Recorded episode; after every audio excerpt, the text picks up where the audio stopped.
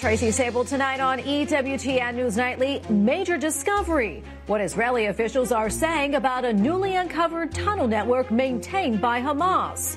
Deal or no deal? U.S. senators debate defending the southern border and providing aid to Ukraine all before the holiday break faith and the workplace. A new study examines religious discrimination among workers in the U.S., and the findings just may shock you. And come let us adore him. How a masterpiece painting can draw us closer to the Christmas spirit. These stories and more tonight. From EWTN, the Global Catholic Network, this is EWTN News Nightly.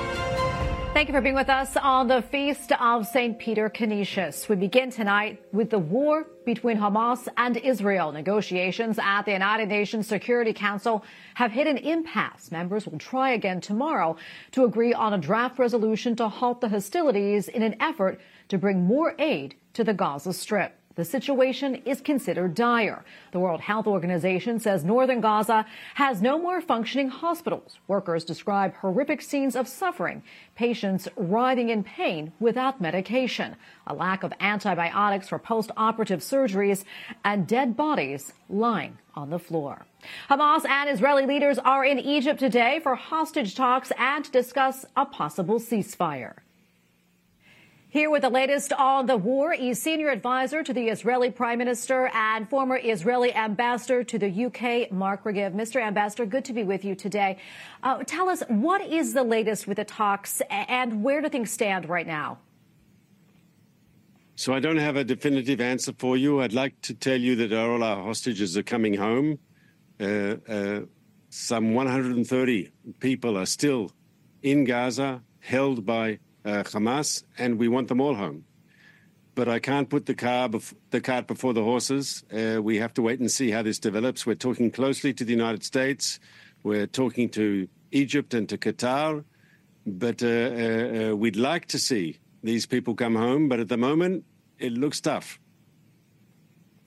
Uh, so the Biden administration uh, has repeatedly urged Israel to shift from high intensity operations to more targeted intelligence driven missions. Uh, Defense Secretary Lloyd Austin also said that he fears of a wider regional war that would subside if that happened. Um, I'd like to get your thoughts on that. So we had good meetings with the uh, uh, uh Secretary of Defense when he was here earlier in the week. I think we see eye to eye on the overall strategic objectives. Number one, that Israel uh, has the right, in fact, the obligation to act against Hamas to, to protect our, our people. Two, that the new situation has to be created in Gaza, that uh, this terrorist group should never again be allowed to rule over the Gaza Strip, that the people of Gaza deserve a different regime to rule over them. And, and we agree on all that. And of course, we want to see both America and Israel want to see all the hostages released. Uh, we can have d- discussions uh, uh, about how to proceed forward on those goals. Uh, we listen very closely to whatever the Americans say to us, and I believe they listen very carefully to what we say to them. But the goals are the destruction of Hamas's military machine, bringing the hostages home, and ending Hamas's rule of terror over the Palestinian population of Gaza. Can you tell us more uh, uh, about the main Hamas military compound uh, that Israel seized and how that may maybe shift the nature of the fighting and possibly the focus of the mission? So at the moment, a lot of people are looking at Khan Yunis, which is in the south of Gaza, where uh, uh, the leadership of Hamas has been stationed, and underneath the city there is this underground uh, network of subterranean terror uh, uh, structures, uh, tunnels, command centers, arms depots. we fear some of our hostages could be there as well. And Hamas has built this, as I said, subterranean terror machine underneath civilian neighborhoods. They build them uh, uh, under hospitals, under schools, under UN facilities, under mosques. And our ground forces, who, who are doing bitter close quarter fighting, taking losses, are, are slowly but surely breaking up this Hamas military machine. Now, in the north, where we started earlier, in the northern Gaza Strip, uh, we're already seeing uh, the signs of collapse. We're seeing more and more Hamas uh, terrorists uh, voluntarily surrender. And I think uh, in the South, we're going to start to see that soon. It's not the end yet, but maybe this is already the beginning of the end. We have about 90 seconds left or so, sir, but I do want to ask you um, about the Holy Family Church in Gaza.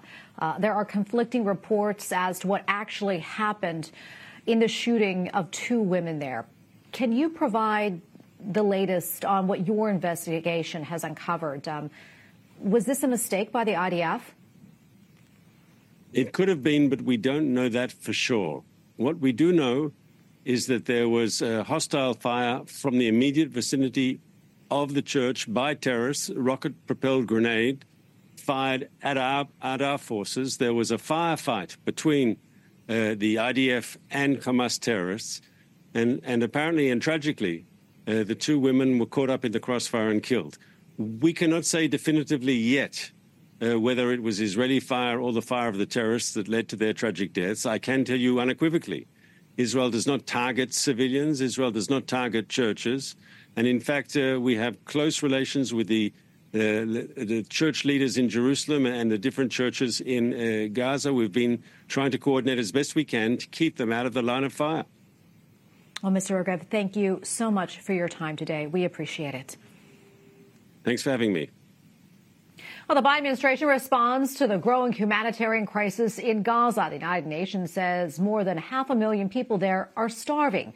That is a quarter of the population. The Hamas controlled health ministry in Gaza also says that 20,000 Palestinians have been killed in the fighting. We don't want to see any more civilians harmed or wounded or displaced out of this conflict. The right number of casualties for civilians is zero. We've been very clear about that. Now, President Joe Biden also defends his decision to negotiate with Venezuela. He approved a prisoner swap that freed several Americans. Six of them arrived back in the U.S. last night, landing in San Antonio, Texas. I'm incredibly grateful to my family, to my friends, to President Biden for getting me home, for getting all of us home. So much gratitude for, for the moment, for the United States of America, for for all of you, and, and for the the opportunity to come home.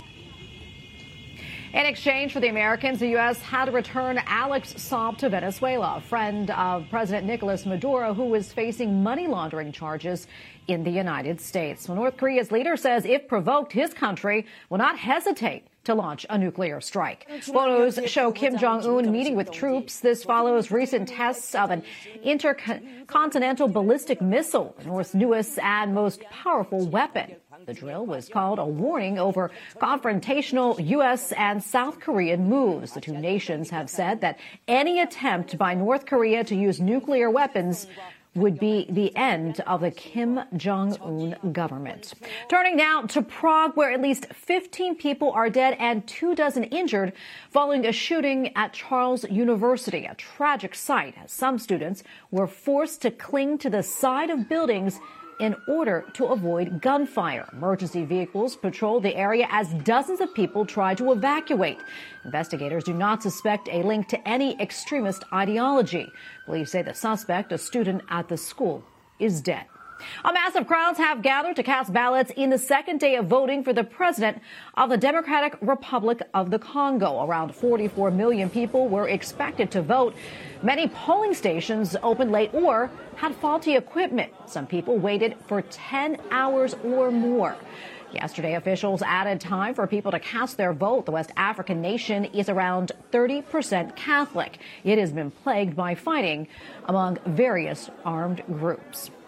Back here in the United States, former New York City Mayor Rudy Giuliani has filed for bankruptcy. The move comes just days after he was ordered to pay $148 million in a defamation lawsuit regarding election workers in Georgia following the 2020 presidential contest. An advisor says the bankruptcy filing, quote, should be a surprise to no one. Giuliani says that he will appeal the ruling in Georgia. A special counsel probing Donald Trump's alleged attempts to overturn the 2020 election is asking the Supreme Court to weigh in on the question of the former president's immunity. Lawyers for the former president asked the nation's highest court not to weigh in. They say the issue will first be considered by an appeals court in Washington early next year. Special counsel Jack Smith says it is important that the Supreme Court weigh in as quickly as possible. Well, the U.S. Senate has officially left town for a three week Christmas break and a possible deal to unlock millions of dollars for Ukraine, Israel, and Taiwan remains elusive. There was no agreement on the border security part of the package that pushes talks into the new year. A lot of us Republicans are eager to get Ukraine the aid that it needs, but we cannot, and I say we cannot, tend to our national security interests abroad while ignoring the national security crisis right here on our doorstep. Republican Senator John Kennedy agrees. He tells EWTN News Nightly that the only way to reach a deal is for the president to become involved. President Biden has got to decide whether keeping open borders is more important to him than aid to Ukraine, aid to Israel, and aid to Taiwan. Democratic Senator Michael Bennet says he views the border problem in a larger context. That immigration is not only about the border, immigration is also about driving the American economy. And fully a third of our economic growth over the last more than 100 years has come from immigration. Two thirds has been organic growth. Before leaving for the Christmas break, Senate Majority Leader Chuck Schumer and Republican leader Mitch McConnell put out a joint statement about the border talks, saying bipartisan border security negotiations are essential to the Senate's efforts to address critical national security priorities. Challenging issues remain, but we are committed to addressing needs at the southern border and to helping allies and partners confront serious threats in Israel, Ukraine, and the Indo-Pacific. Both leaders say they hope an agreement can be reached so that the Senate can take swift action on the national security bill early next year when Congress returns. And we have a lot more still to come here on EWTN News Nightly, including faith in the workplace. A new study sheds light on attitudes toward religion in the office environment. And Pope Francis encourages Vatican workers in a pair of traditional speeches.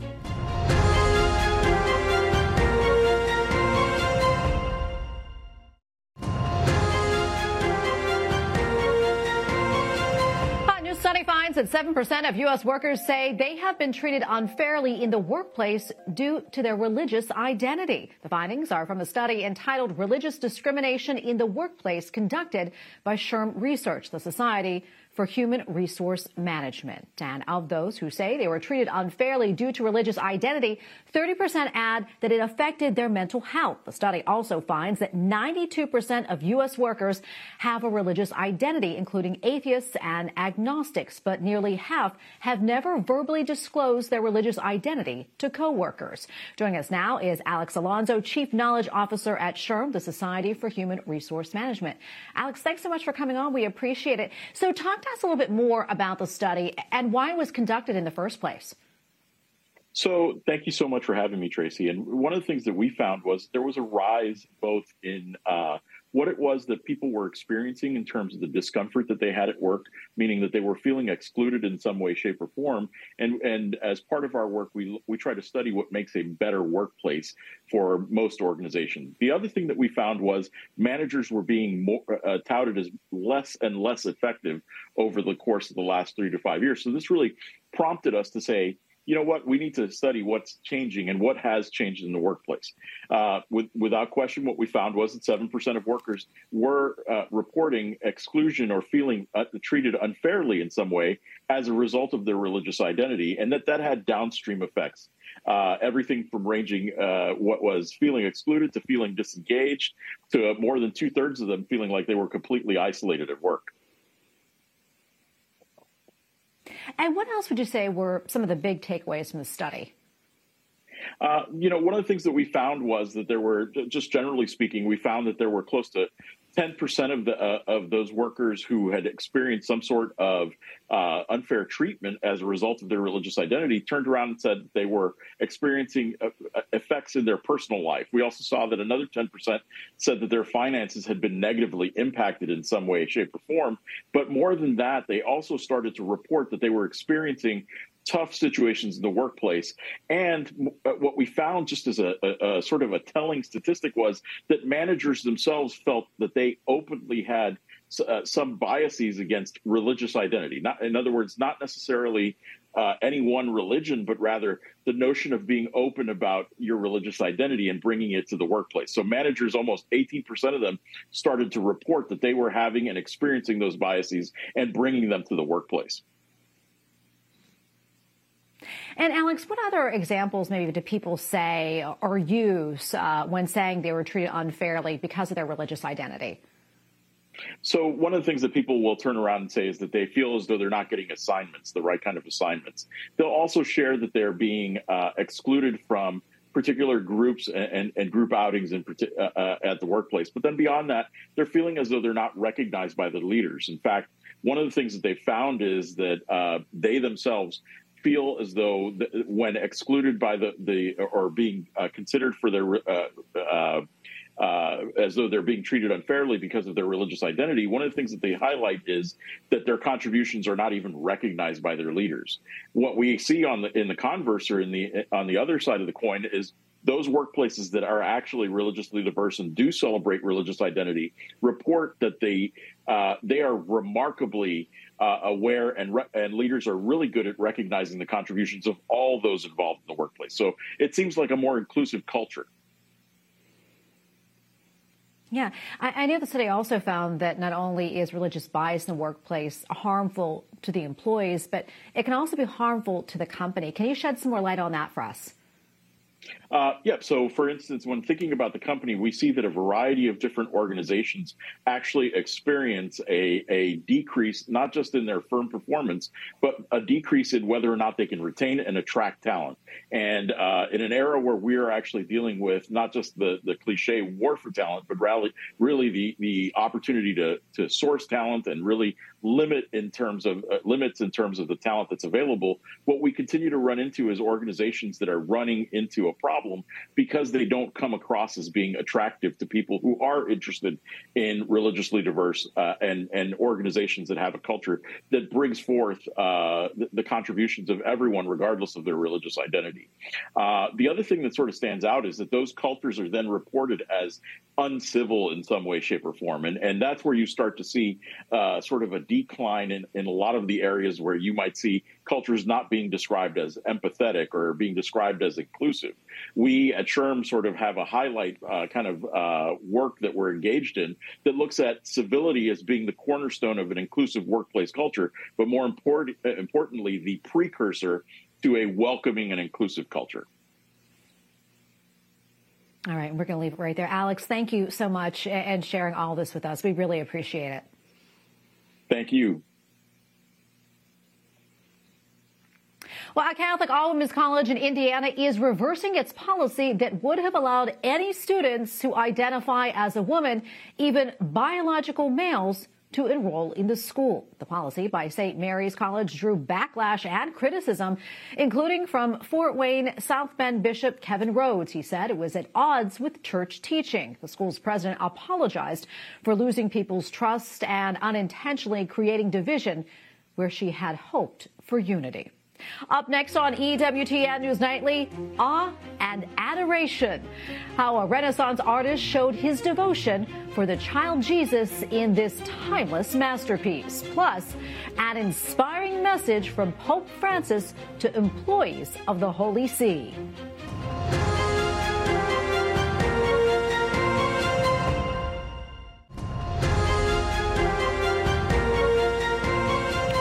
Are just a few days away from Christmas, and one masterpiece in the National Gallery of Art in the nation's capital features a well-known Renaissance artist's view of the birth of our Lord, and in particular, the role played by shepherds. We turn now to Jem Sullivan, Associate Professor at the Catholic University of America and author of The Beauty of Faith. Jem, wonderful to have you back on again. Uh, first off, tell us about the artist Giorgione who painted this beautiful image of the adoration of the shepherds. Thank you for having me, Tracy. It's good to be back. You know, while Florence was the birthplace of the Italian Renaissance, the city of Venice became a major cultural center where the arts flourished in the 15th and 16th centuries. This painting by the Venetian master artist Giorgione was completed between 1505 and 1510. And it's a familiar image uh, that you may have seen on a Christmas card. It captures that moment when the shepherds adore the newborn Jesus, as recounted in the second chapter of the Gospel of Luke that we will hear during this Christmas season. And Jem, can you walk us through this masterpiece? What parts of this painting really jump out to you? Sure. Um, the shepherds were among the first to hear the good news of the incarnation of God among us. And so here we see on the left two shepherds who have left behind their fields and come in haste to worship the infant Jesus. And we notice that their clothes are tattered and torn.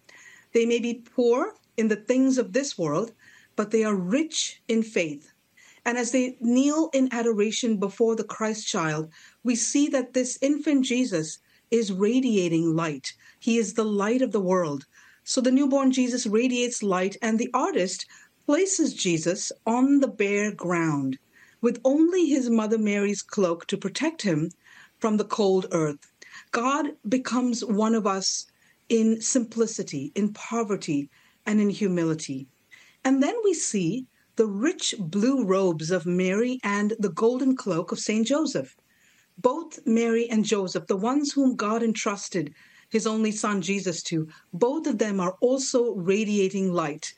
It is said that the Venetian painters like Giorgione were able to create this radiant light by mixing finely ground precious stones into the paint. And when the paint dried, the scene would shimmer with radiant light. And before I let you go, Jem, what should be our takeaway from the scene of the adoration of the shepherds? Sure, Tracy. You know, at Mass on Christmas Day, we will hear in the Gospel reading that Jesus is the true light who enlightens everyone and who shines the light of God's love and mercy and peace into the darkness of this world. So, as we ponder this scene of two shepherds kneeling in adoration with Mary and Joseph before Jesus, the light of the world, I think this artist is really giving us a visual invitation to join in their adoration as we sing that Christmas hymn, Oh, come, let us adore him, Christ the Lord. Well, Jem, thank you so much for sharing all of this with us today. We really appreciate it. God bless you and Merry Christmas. The same to you, Tracy. Merry Christmas. Pope Francis is remaining busy in the days leading to Christmas. In a meeting with members of the Holy See's administrative offices, he reminded them about the importance of listening. Il mistero del Natale ridesta il nostro cuore nello stupore. In his traditional annual remarks, the Holy Father also encouraged members of the Roman Curia to be merciful and courageous and to avoid being like hungry wolves and simply devour words without understanding their meaning. Well, the Holy Father also spoke with Vatican employees and talked about the importance of being hidden and being little. Non dimenticare questo, il bene cresce senza fare rumore. Pope Francis asked the workers to imitate our Lord's arrival on earth and use a style that avoids being noisy and grandiose. He also said the Holy Family is a model for how we should treat our relatives. Now, we thank you for watching tonight. And remember, you can follow us on social media Facebook, X, and Instagram at EWTN News Nightly. I'm Tracy Sabol, and we leave you tonight with a look at the Christmas decorations in London's iconic Covent Garden. Good night, and God bless.